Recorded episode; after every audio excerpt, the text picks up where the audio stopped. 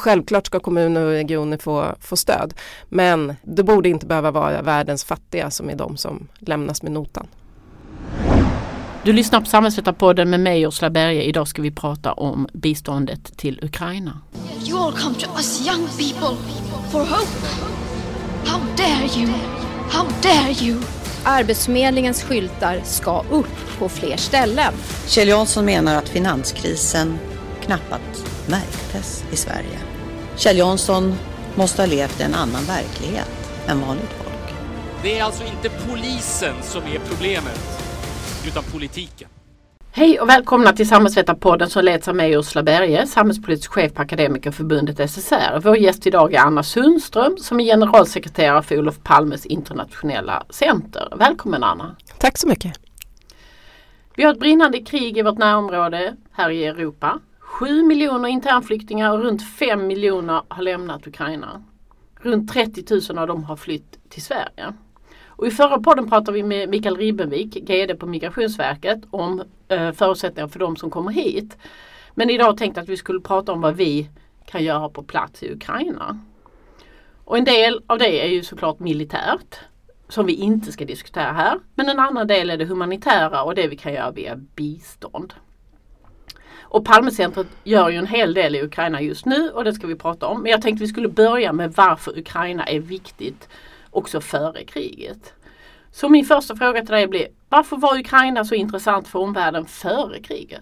Jag tror mycket på grund av dess geografiska läge verkligen mellan öst och väst. Och landets historia har ju också präglats av den här dragkampen mellan just öst och väst. Och den demokratisering som vi ändå har sett nu de senaste åren och den men pendlingen mellan att vända sig mot öst och väst har ju förstås renderat intresse både från politiker i Ryssland men också i USA, i EU men också i NATO. Det är ju liksom precis i korsvägen mellan de två stormaktsblocken också. Så därför har intresset varit väldigt stort från omvärlden. Politiskt skulle jag säga, men samtidigt tycker jag att medialt så har ju inte intresset varit så jättestort trots att det här landet är en oerhört viktig spelare och också har just det här viktiga strategiska geopolitiska läget. Förstås i samband med vissa protester och så på Majdan och olika folkliga resningar och sådär så har det ju funnits intresse i media, men sen har ju det ebbats ut och så har det inte funnits så mycket på vår näthinna förrän just nu i det här när invasionskriget inleddes. Jag tänker på det. Det var inte många som visste att Ukraina är ett av Europas största länder, både yta och befolkningsmässigt. Nej, precis. Jag tror att kunskapen hos många är ganska låg om Ukraina. Och att just för att det har varit lite en blank fläck kanske också just medialt så har vi inte fått så mycket kunskap och kännedom om landet.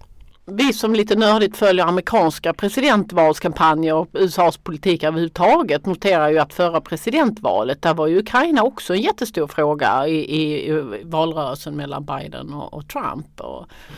Varför var det viktigt för USA? Ja, men det handlar ju just om det här geopolitiska läget och också att vara i utkanten av NATO och också viljan från NATO förstås att också inkludera Ukraina under sitt paraply så att säga. Så att jag tror att det är mycket därför helt enkelt som det också har funnits det stora intresset från USA kopplat till Ukraina. Nu är det kanske bara Ukraina som har varit mer intresserat av EU och NATO, men Georgien, Armenien och Tadzjikistan, det finns ju många länder som ligger på gränsen till Ryssland. Absolut, men som inte är lika stora. Jag tror att storleken här har väldigt stor betydelse och att just den stora geografin men också den stora befolkningsmängden är ju förstås också avgörande i det här läget. Och det kanske blir lite långtgående men både Estland, Lettland och Litauen har ju varit liksom en del av Sovjetunionens intressesfär och är nu medlemmar i NATO. Varför var inte de på samma sätt i Rysslands fokus som Ukraina är nu? Ja, det tycker jag är en intressant fråga och liksom spekulera lite kring, men det är klart att de har varit det på sätt och vis, men det har väl varit Ukraina till exempel gick ju med på att lämna ifrån sig sina kärnvapen mot att man så att säga inte skulle gå med i i någon militär allians och så. Och när man nu ändå då började flagga för att man kanske skulle gå den vägen, då var det väl lite som att det var en röd linje som kanske ändå passerades.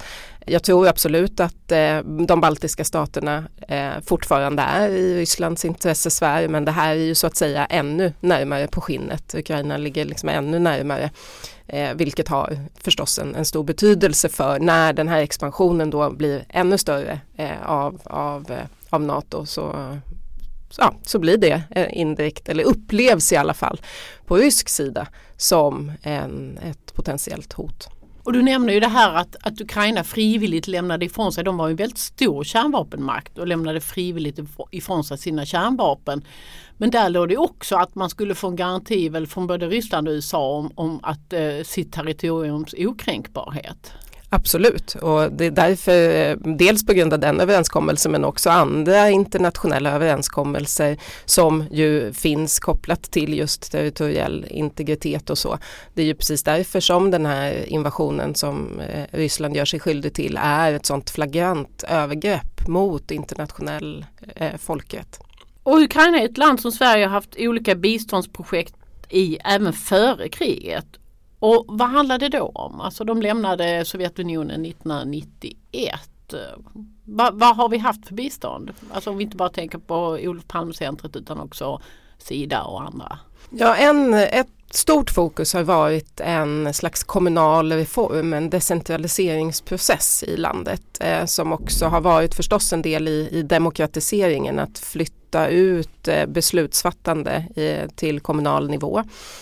Där vet jag att Sida också har varit väldigt involverad i att bistå då olika, jag menar att bygga upp så att säga den lokala strukturen och de myndigheter och regioner och så vidare som då behöver finnas på plats för att ett sådant lokalt beslutsfattande ska kunna fungera. Ett annat viktigt fokus just för det svenska biståndet har varit jämställdhet, och man har arbetat väldigt aktivt med att förändra lagstiftning kopplat till kvinnors rättigheter. Där har vi också sett ganska mycket framsteg de senaste åren. Ytterligare fokusområden har förstås varit generellt kopplat till demokratisering och antikorruption. Att stärka civilsamhället, att också se till att det finns myndigheter och strukturer på plats för att förebygga korruption. Som ju är ett jättestort problem och både har varit och fortsätter att vara i Ukraina. Mm. Jag tittade på ett demokratiindex och ett korruptionsindex. De ligger ju inte jättebra till Ukraina. Nu ligger Ryssland ännu sämre till. Men hur ser den trenden ut vad det gäller demokratiutveckling och antikorruption?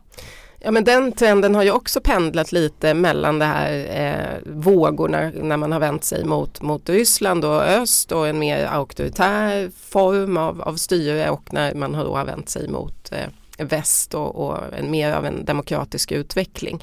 Så den har gått i vågor, både demokratiutvecklingen men också antikorruptionen eller korruptionen.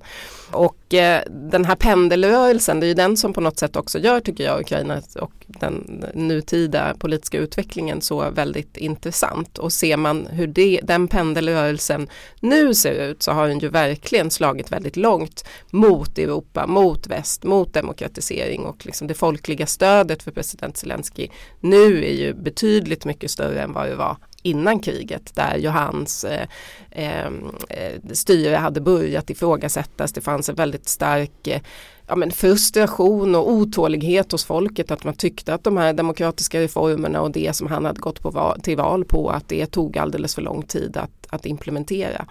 Så den demokratiska utvecklingen har också i Ukraina gått lite framåt och lite bakåt på samma sätt som så att säga arbetet mot antikorruptionen. Och även i Ukraina så ser vi ju hur det har liksom vuxit till en ganska stor grupp av oligarker, som ju vi pratar mycket om i relation till Ryssland nu i kriget och med sanktionerna och så vidare. Men den gruppen finns ju också i Ukraina, och som växte sig väldigt förmögna under ganska stark avreglering och nyliberalism som också präglade 90-talet. Det är ju mycket, det handlar om antikorruption och det handlar om mänskliga rättigheter och demokratiutveckling. Hur ser de fackliga rättigheterna ut i Ukraina, och hur har man biståndsmässigt jobbat med det? Ja, men det har också varit ett fokus i det svenska biståndet, och inte minst Union to Union är ju en organisation som också har jobbat mycket med det. På Palmecentrets håll har vi också arbetat en del med just fackliga rättigheter, även om vi har jobbat lite mer med allmänna politiska och civila rättigheter. Där har ju det handlat mycket om att liksom reformera de fackliga organisationerna på samma sätt som det egentligen har sett ut i alla de forna sovjetstaterna, så var ju de fackliga organisationerna väldigt knutna till liksom kommunistpartierna och så vidare, och så har ju också då sett ut i Ukraina. Så det har handlat mycket om reformarbetet, att de ska bli mer fristående och också så att säga stå upp för sina medlemmars intressen i första hand istället för kanske andra politiska intressen som traditionellt sett har varit den typen av fackliga organisationers arbete som har varit väldigt nära kopplat staten eller partiet som det har sett ut i vissa forna sovjetstater. Vi ska komma in på hur just Palmecentret jobbar biståndsmässigt i Ukraina. Men hur jobbar man generellt sett i ett land som fortfarande har jättestora problem med korruption? Alltså risken för att pengarna faktiskt inte går dit är tänkt. Hur jobbar man helt på fältet? Jo, men jag tänker att just att stärka demokratiska institutioner, att jobba med att stärka och se till att jurisdiktionen finns på plats och att domstolarna är så att säga fristående från politiken och så. Alla de insatserna bidrar ju till att också minska korruptionen, eller att i alla fall möjliggöra så att säga åtgärder mot korruption. Men det handlar förstås väldigt mycket om att också se till att vanliga människor har en lön som de kan leva på, att polisen får ordentligt betalt så att man så att säga slipper använda sig av mutor eller att kräva mutor för att också dryga ut sin lön. Det är ju ett jättestort problem att den typen av funktioner helt enkelt inte har en lön att leva på, och då använder sig av olagliga metoder för att dryga ut sin lön till exempel. Så den typen av reformer är det som också så att säga rustar samhället, ska jag säga, mot korruption.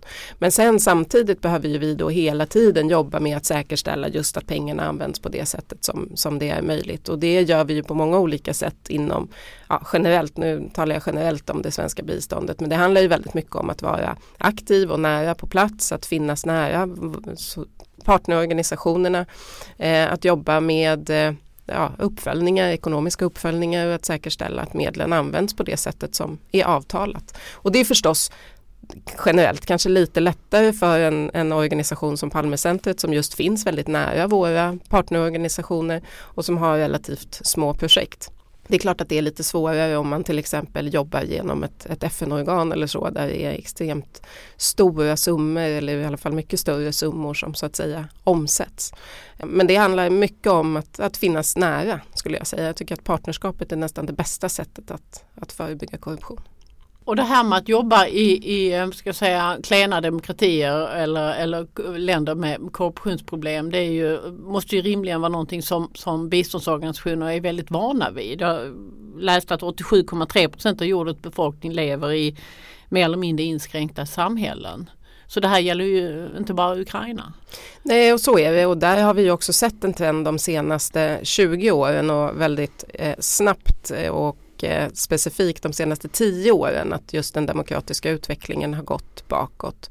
Och det är ju en generell global utveckling, så att idag är det ju så illa så att bara 14% lever i ett land som tecknas som en fullgod demokrati. Så det är klart att det allra mesta av det svenska biståndet, och alla vi organisationer som jobbar inom det svenska biståndet, vi arbetar ju i kontexter som har svaga demokratier, eller ofta till och med autokratier eller totalitära samhällssystem, och det ställer ju enormt stora utmaningar förstås på oss, men framförallt också på våra samarbetsorganisationer och de modiga människor som ändå väljer att försöka förändra sina samhällen i den här typen av väldigt repressiv kontext. Och de gör ju det med hot och med risk för att fängslas, att också på olika sätt förlora jobbet. Det är ju en väldigt vanlig metod som man använder sig av, inte minst för statligt anställda eller kommunalt anställda eller så. Att man förlorar jobbet, eller att barnen kanske inte får gå kvar i skolan eller så. Och det är den typen av påtryckningar som används väldigt effektivt för att tysta människor. Och allt det här behöver ju vi förstås som samarbetsorganisationer härifrån också hantera på olika sätt och försöka säkerställa att vi kan bidra till deras trygghet på allra bästa sätt. Och det ställer också krav på oss själva vad gäller hur vi överför medel eller om vi överhuvudtaget kan överföra medel. Det är ju, vi har ju sett också parallellt med den här demokratins kräftgång så att säga hur auktoritära ledare stiftar lagar som inskränker civilsamhällets möjligheter att verka på olika sätt. Att klassificera dem som utländska agenter eller att de är till och med terroristlagstiftning som man då använder för att helt enkelt tysta kritiker. Vad tänker du generellt? Man tänker sig lite att demokratisering, att det går åt det hållet överallt. Men samtidigt har vi sett en ganska omfattande, du har sagt att det är väldigt få länder som faktiskt är fullvärdiga demokratier. Och den här autokratiseringen vi har sett, där i Ryssland kanske är det bästa exemplet. Men det finns ju en del jättestora länder som går åt samma håll. Vad tänker du generellt runt den trenden? Indien, Brasilien och så vidare. Ja, Indien är ju ett exempel. Jag minns ju när jag gick i skolan i alla fall, då fick man lära sig att Indien är världens största demokrati. Så är det inte längre. Indien tecknas inte som en demokrati. Och det är ju tyvärr allt för många länder som har gått i den här utvecklingen. Precis som du nämner Brasilien, men vi ser ju också länder inom EU, Ungern, Polen. Exemplen är väldigt, väldigt många och de också lär av varandra. Det tycker jag är en väldigt tydlig trend, den här typen av auktoritära ledare. Att de också verkar ägna sig åt ett slags erfarenhetsutbyte och att en typ av repressiv lagstiftning som kommer i ett land. Och här har ju verkligen Ryssland visat vägen i en negativ mening. Det får liksom följdeffekter och den typen av lagstiftning dyker sedan upp i andra länder också. Och det är klart att när de blir fler så håller man också varandra om ryggen. Det är så att säga lättare att införa den här typen av lagstiftning eller vända ryggen mot internationellt samarbete, att strunta i internationell rätt och internationella överenskommelser och så som vi också ser väldigt tydligt bland den här typen av repressiva ledare när man har sällskap så att säga. Så det är ju verkligen en trend som har varit väldigt, väldigt tydlig. Samtidigt som vi också har sett att människor ändå har modet att demonstrera och gå ut på gatorna för att faktiskt kräva sina demokratiska rättigheter eller att kräva mer av jämlikhet och social rättvisa. 2019 kommer ju att kallas gatuprotesternas år just därför att aldrig någonsin tidigare i modern tid så har så många människor världen över just gått ut i demonstrationer. Men de har ju väldigt effektivt på många håll slagits ner och möjligheten för människor att liksom organisera sig för att sen också påverka utvecklingen är ju på många håll allt för liten helt enkelt för att det ska kunna bli någon större påverkan. Men vi behöver ju ändå försöka hitta sätt att ta tillvara det folkliga engagemanget och den viljan att protestera och den önskan om förändring som finns hos så många människor och försöka vända det till en demokratins våg istället för en autokratins våg som vi har sett de senaste 10-20 åren. Och då tänker man att Ryssland som går igenom en ganska omfattande autokratisering just nu och går åt det hållet anfaller ett Ukraina som tydligt har visat att de vill gå åt ett annat håll. Och då tänker man att det här kanske mer än bara ett krig mellan Ryssland och Ukraina. Alltså. Absolut, det är det ju. Det tycker jag absolut att man kan se att det blir ett slags krig mellan autokrati och demokrati. Men det blir också ett krig mellan fake news eller lögnen som politiskt vapen. För det använder ju den här typen av auktoritära ledare också. Om vi tänker på Trump, på Bolsonaro, på Putin, på Orbán och så vidare. Ja, men lögnen är ju det som också har så att säga varit en väldigt viktig del i deras politiska projekt. Så det blir också en slags kamp mellan lögn och reason eller fakta och upplysning. Så att det finns verkligen många dimensioner i det här. Men det finns också en konflikt mellan att sätta den egna nationens intresse först eller att också ta ett ansvar för omvärlden och se att med globaliseringen så är vi alla sammankopplade och det går liksom inte att sätta, att bara se till den egna nationens intressen, utan man måste också ta ett aktivt ansvar för världen, inte minst på grund av klimatförändringar och andra typer av gemensamma problem som vi står inför. Så att det finns många konfliktytor i den här konflikten mellan Ryssland och Ukraina som vi ser just nu. Akademikerförbundet SSR har ju en solidaritetsfond och vi har också haft medlemsinsamlingar kopplat till det här med Ukraina. Och vi kanaliserar en hel del av vårt biståndsmedel via Palmecentret till Ukraina. Berätta om hur Palmecentrets eller arbetarrörelsens biståndsarbete ser ut om man jämför det med andra biståndsorganisationer. Vad ni har för speciella särdrag. Ja, men om jag ska använda liksom ett ord som verkligen kännetecknar vårt arbete så är det organisering. Alltså vi bidrar till människors organisering i syfte att också ge möjligheter till att påverka sitt lands utveckling och därigenom förstås också sina egna liv. Så i allt vad vi gör så att säga så handlar det om att organisera på arbetsplatser, på också ungdomar, kvinnor och andra grupper i samhället så att de också ska ha möjlighet att just påverka samhällsutvecklingen. Och inte sällan grupper som så att säga har ganska begränsad möjlighet att också utöva inflytande eller som har begränsad makt, såsom ofta ungdomar och kvinnor till exempel. Så det är ju en sak som det är en särart i allt vårt arbete. Sen är det förstås också att vi jobbar väldigt, väldigt långsiktigt med samhällsförändring, för det tar tid.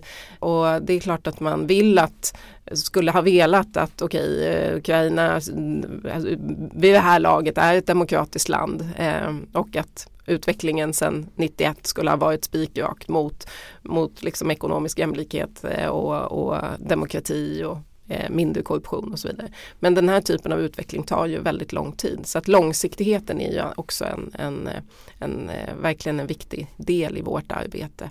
Och att just jobba med förändring som verktyg. Så att vi också säkerställer att vi förebygger kriser. Det är kanske inte generellt, den här typen av kriser kan ju vara väldigt svåra att förebygga, att man liksom blir invaderad från ett grannland. Men andra typer av humanitära kriser eller andra ekonomiska kriser eller så som vi ser i samhällen, att också skapa resiliens brukar man ju tala om, alltså motståndskraft i samhället för att också hantera kriser som uppstår. Ni har ju varit och haft stöd i Ukraina även före den 24 februari. Hur har ert biståndsarbete förändrats efter den 24 februari? Ja, men i ett avseende så har just vår verksamhet faktiskt inte förändrats så mycket i det avseendet att vi jobbar med samma aktörer som vi också jobbade med innan.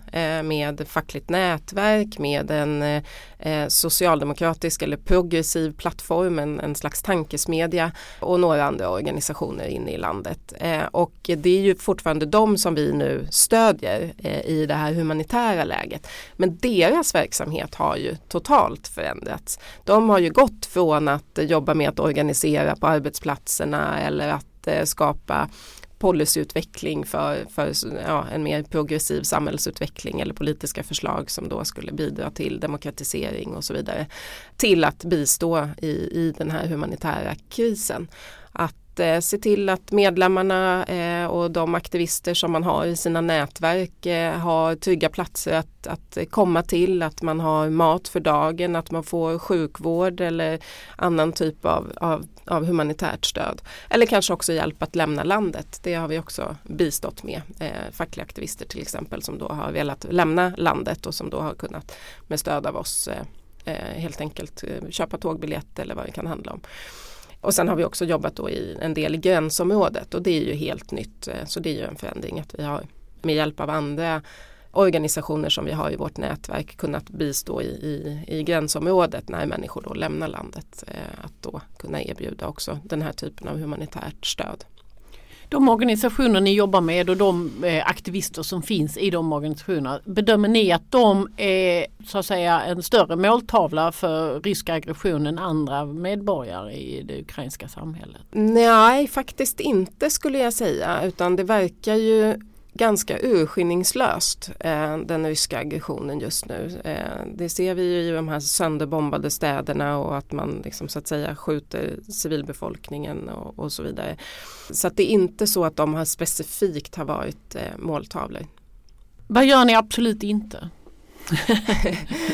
Vi bidrar på inget sätt till vapen eller till militär utrustning eller den typen av resurser som ju naturligtvis också efterfrågas av Ukraina eller av den ukrainska regeringen eller så.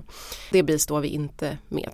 Bedömer ni att det ni försöker göra genom de här partnerskapet ni har med de här organisationerna, att stödet kommer fram? Ja, det gör jag absolut. Det ser vi väldigt, väldigt tydligt därför att vi har snudd på daglig kontakt med de här nätverken och personerna som finns kvar på plats i landet. Så vi får ju återrapporter väldigt direkt när stödet har kommit fram. Och vi har ju liksom också då möjlighet att svara på de behov som man själv definierar på plats. Det senaste exemplet nu är att man har efterfrågat såna här så kallade rape kits eftersom just våldtäkter i kriget har blivit ett väldigt, är ett vapen helt enkelt som används och som ju har använts allt mer av ryska soldater. Så då behöver man stöd med att hitta dels sätt att också hantera, samla in information, att också dokumentera vad det är som har skett och bistå med stöd till de här kvinnorna. Och det finns ju väldigt upparbetade former för den typen av stöd i Sverige. Såklart inte som ett vapen i krig, våldtäkt som ett vapen i krig, men det är ju att hantera kvinnor som har blivit utsatta för våldtäkt. Och att få dem att berätta om det och så vidare. Så nu håller vi på att titta på om vi kan hitta något form av samarbete med andra aktörer här i Sverige för att då kunna också bistå i det behovet. Och du nämnde tidigare att ett signum för Palmecentret är att ni jobbar väldigt långsiktigt. Går det att vara långsiktig?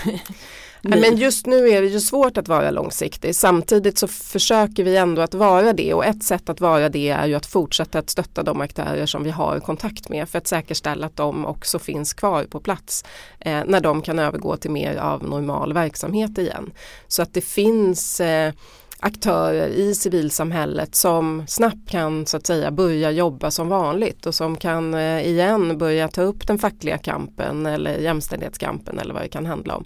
Därför att civilsamhället och att den strukturen finns kvar är ju enormt viktigt när vi väl kan gå in i en återuppbyggnadsfas. Och sen har vi redan nu börjat fundera på hur kan vi när läget har förbättrats just gå in och börja igen jobba mer långsiktigt och kanske också växla upp vårt stöd på olika sätt, bland annat med de pengar som vi nu också har samlat in.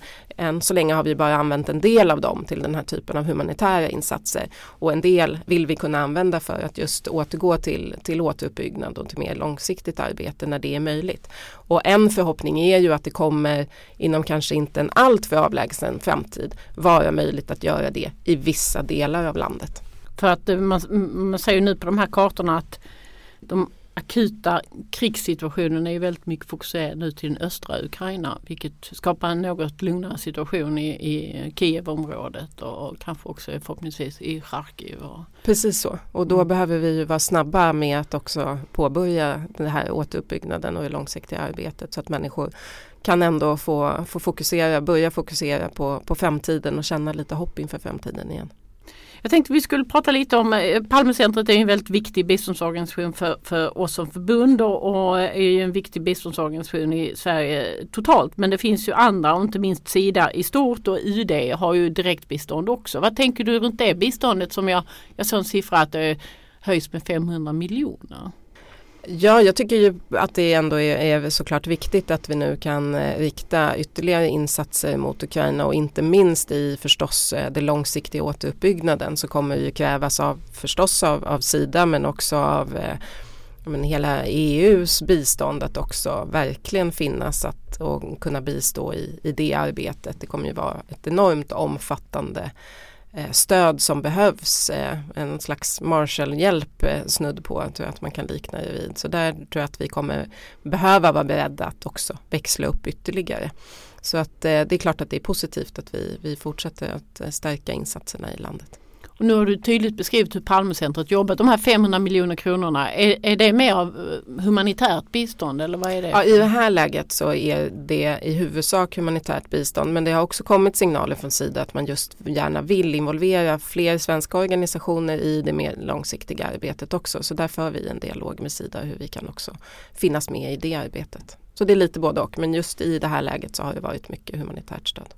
Nu vet inte jag hur länge det har varit så här, men vi har ju någon form av koppling mellan migrationspolitik i Sverige och biståndspolitik som innebär att tar vi emot många asylsökande så dras den kostnaden av på biståndsbudgeten. Och i år är det beräknat till att 10 miljarder mindre ska gå till biståndsarbete i andra länder till förmån för mottagande här i Sverige. Vad tänker du runt den konstruktionen och kanske också det beloppet, 10 miljarder mindre till bistånd? Ja, konstruktionen först så kan jag väl bara kommentera att det är ju OECD har satt upp riktlinjer för hur bistånd ska användas och då ger man den här möjligheten att använda bistånd under en kort period när man har tagit emot människor som på flykt. Men det är ju högst frivilligt att göra det, men det är ändå så att regeringen verkar se det som en möjlighet som man vill använda. Och det har inte funnits som möjlighet tidigare? Jo, absolut, det har funnits som möjlighet tidigare och har också gjorts tidigare. 2015 skedde samma sak.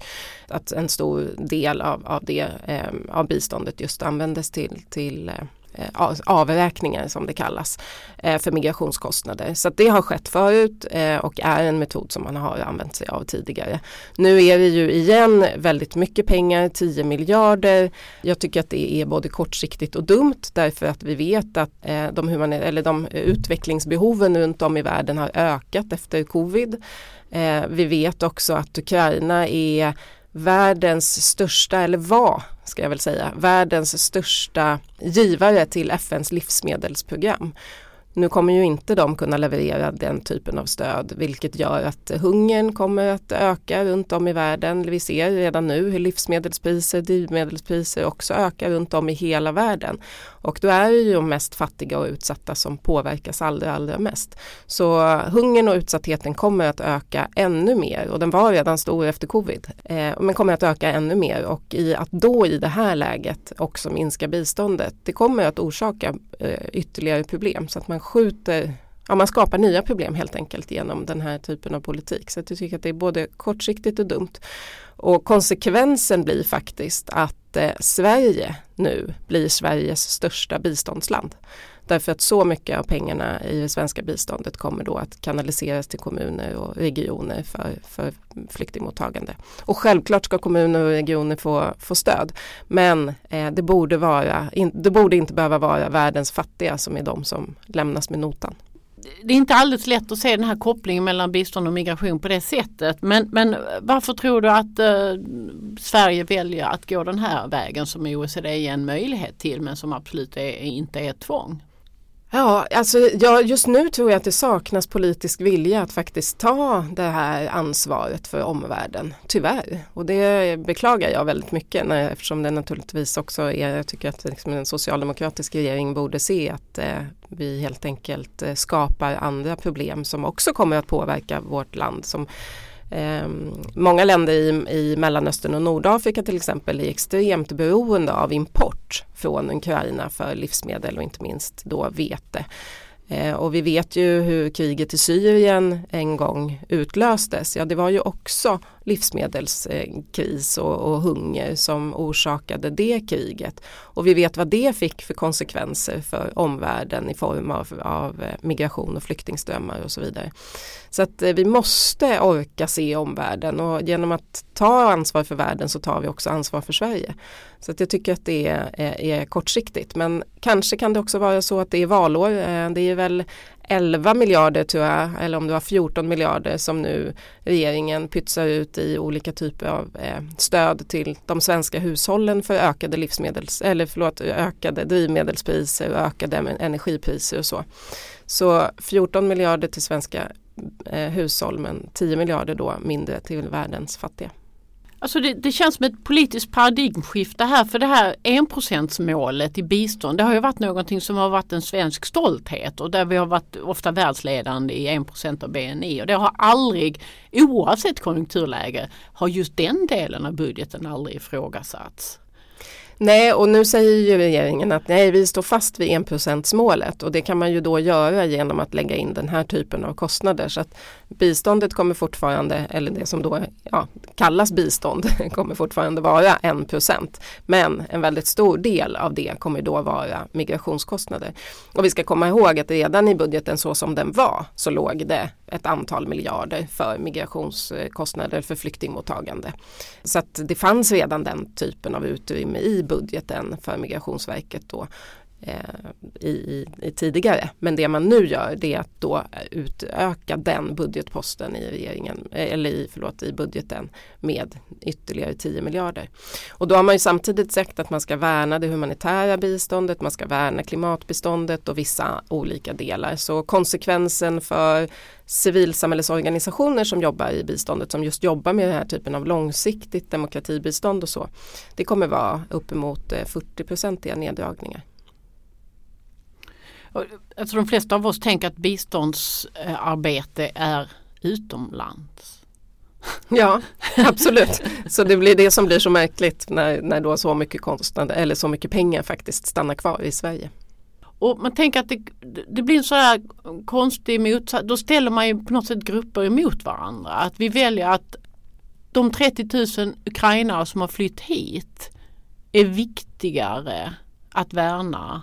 Alltså då, och det är klart vi ska värna dem, men det kanske inte behöver samma pengar. Det är viktigare att värna än folk som rimligen har det sämre än någon annanstans. Absolut. Man ställer grupper mot varandra, och det man gör är att man låter ännu fattigare människor så att säga faktiskt bära kostnaden för det som vi gör här i Sverige. Om vi ska tänka på biståndsorganisationer är ju många engagerade i och ger pengar till och så vidare. Men med tanke på situationen just nu, många engagerar sig för de som kommer hit och med boende och olika typer av stödåtgärder. Men vad ska en individ tänka på som vill göra skillnad vad det gäller just kriget i Ukraina? Ja, har man möjlighet så tycker jag att man ska försöka bidra till någon av de många insamlingar som pågår, för det gör jättestor skillnad både i det här akuta läget, men också som jag varit inne på, inte minst också för det långsiktiga arbetet med att också återuppbygga landet efter kriget. Men det finns mycket annat man också kan göra om man har svårt att bidra finansiellt. Man ska liksom inte underskatta betydelsen av att gå med i en demonstration, eller det pågår ju sådana runt om i hela landet, en manifestation för freden. Man ska inte underskatta betydelsen av att faktiskt också vara med och bidra till att sprida information om vad det är som händer, att uppmärksamma läget, att uttrycka solidaritet med människor på flykt eller människor som också har valt att på olika sätt stanna i landet. Att omvärldens stöd betyder väldigt, väldigt mycket för människor som befinner sig i olika typer av krissituationer eller svåra lägen, även om det handlar om i fredstid så att säga, när man har bedrivit en politisk kamp eller ett politiskt arbete eller så, är extremt viktigt. Det vittnar alla våra samarbetsorganisationer om ständigt, att det internationella stödet, att veta att det finns människor på andra håll runt om i världen som stödjer dem i deras kamp, betyder väldigt, väldigt mycket. Så att uppmärksamma situationen, prata med vänner och bekanta om hur viktigt det är att Sverige är en stark röst i världen, hur viktigt det svenska biståndet är, och att svenskt bistånd faktiskt håller väldigt hög klass. Det visar sådana här internationella rankningar, det brukar alltid lägga Sverige som det svenska biståndet i topp. Så stå upp för det, och just för att inte enbart så att säga se till våra behov, utan att förstå att i en sammankopplad värld så är internationellt samarbete och internationell solidaritet också i vårt eget intresse. Vår solidaritetsfond har ju varenda krona som kommer in till den som är märkt Ukraina fyrdubblas, och sen slussas det också via Palmecentret och så vidare. Men vad kan man på en arbetsplats eller andra organisationer, vad kan de göra? Dels så tycker jag att man ska fundera på om man har möjlighet att kanske på något ytterligare sätt engagera sig i någon projektverksamhet som pågår. Och där finns det ju verksamhet både hos oss på Palmecentret men också inom Union to Union där man har möjlighet att stötta en systerorganisation i ett annat land. Därför att ju fler vi är som också engagerar oss i den här verksamheten desto viktigare kommer den att bli och desto mer betydelsefull kommer den bli. Vi kan också visa våra politiker att det här är någonting som vi vill se mer av och att det finns ett stort engagemang i civilsamhället och bland svenska organisationer och även på arbetsplatser då för internationellt samarbete. Men också kanske att bjuda in, ha medlemsmöten och bjuda in personer som kan prata om olika länder eller kontexter eller betydelsen av internationellt samarbete på olika sätt. Det är två saker som jag tänker att man kan bistå med som organisation eller som på en arbetsplats. Även om det bara är en symbolisk handling så har vi ju här på förbundet flaggat med Ukrainas flagga sedan 24 februari. Ja, men, och det är det jag menar. Den typen av, även om det känns kanske bara som en symbolisk handling så är det oerhört viktigt. Om man tänker på det här, Ukrainas situation och detta fruktansvärda anfallskrig som Ryssland håller på med i Ukraina. Men så tänker man runt hur omvärlden har reagerat. Så tänker man att det kanske ändå är någonting, alltså att när vi tänker på Ukraina efter det här kriget och alla som jag hör som är Ukraina säger att de kommer att vinna det här kriget, det är bara en fråga om tid. Hur tänker du att världen har förändrats när det här kriget är över? Men jag hoppas verkligen. Absolut, du är inne på att det finns ett massivt stöd för Ukraina. Samtidigt så ser vi ju att det också finns en hel del länder som lite vacklar i sitt stöd och försöker förhålla sig lite neutrala, vilket naturligtvis beror på att Ryssland har ett väldigt stort inflytande i många delar av världen. Vi ser det i delar av Asien men också i delar av Afrika till exempel, att man inte riktigt vågar ta ställning mot Ryssland därför att det blir också att per automatik kanske att man tar ställning mot andra typer av auktoritära stater som Kina och så vidare som har ännu mer av inflytande i stora delar av Asien och i Afrika och så, även Latinamerika. Så många länder och inte minst utvecklingsländer vacklar ju lite grann här nu och jag hoppas verkligen att vi ska se att de också så att säga orkar ta stöd eller visa stöd och ta ställning för demokrati och för frihet.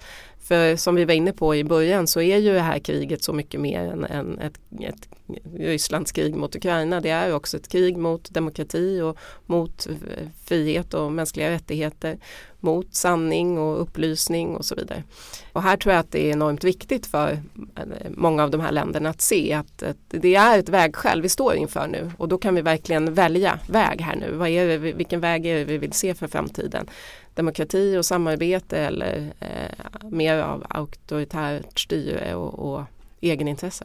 Och jag tänker, man brukar säga det här, om Putin ville splittra västvärlden och så vidare så har han lyckats precis med motsatsen.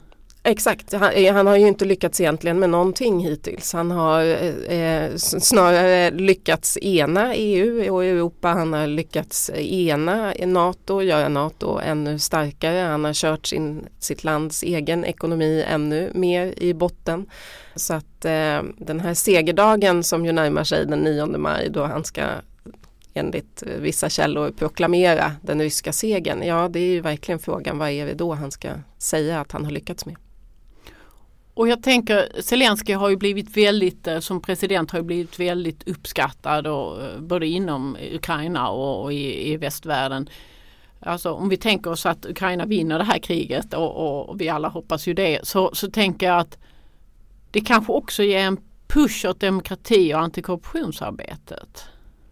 Ja, det kommer det säkert göra därför att nu är ju stödet som du är inne på för Zelensky väldigt stort och den här dragkampen mellan öst och väst som jag var inne på lite i inledningen av vårt samtal, ja, den i alla fall för nu verkar ju ha så att säga avgjorts till västs fördel. Nu är ju stödet för att landet igen skulle vända sig mot öst och mot Ryssland och fördjupa samarbetet österut så att säga.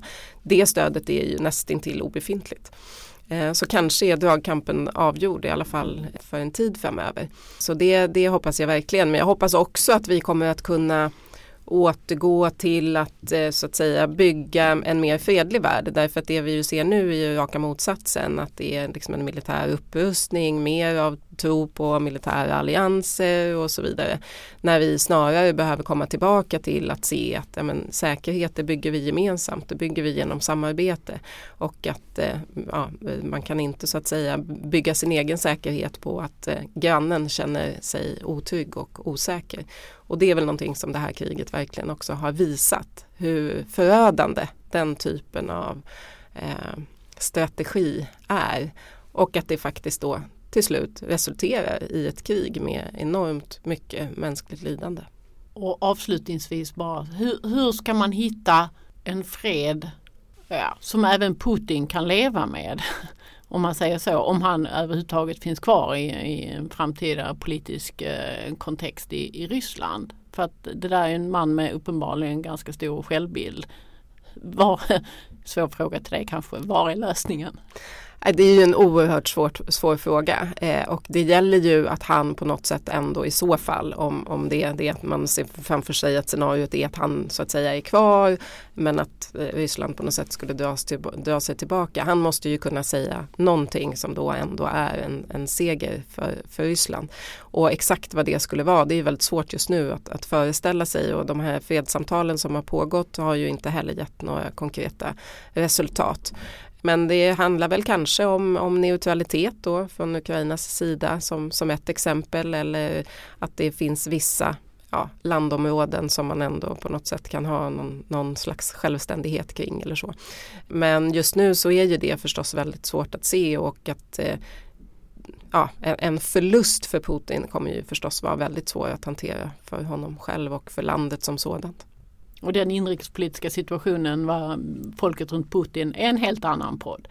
Men Palmecentret fortsätter med biståndsarbetet. Solidaritetsfonden fortsätter slussa pengar till er för det här viktiga arbetet ni gör. Och jag säger med detta tack, Anna. Det var allt från Samhällsvetarpodden den här veckan. Du hittar oss där du hittar andra podcasts. Samhällsvetarpodden görs av Akademikerförbundet SSR, Sveriges ledande samhällsvetarförbund.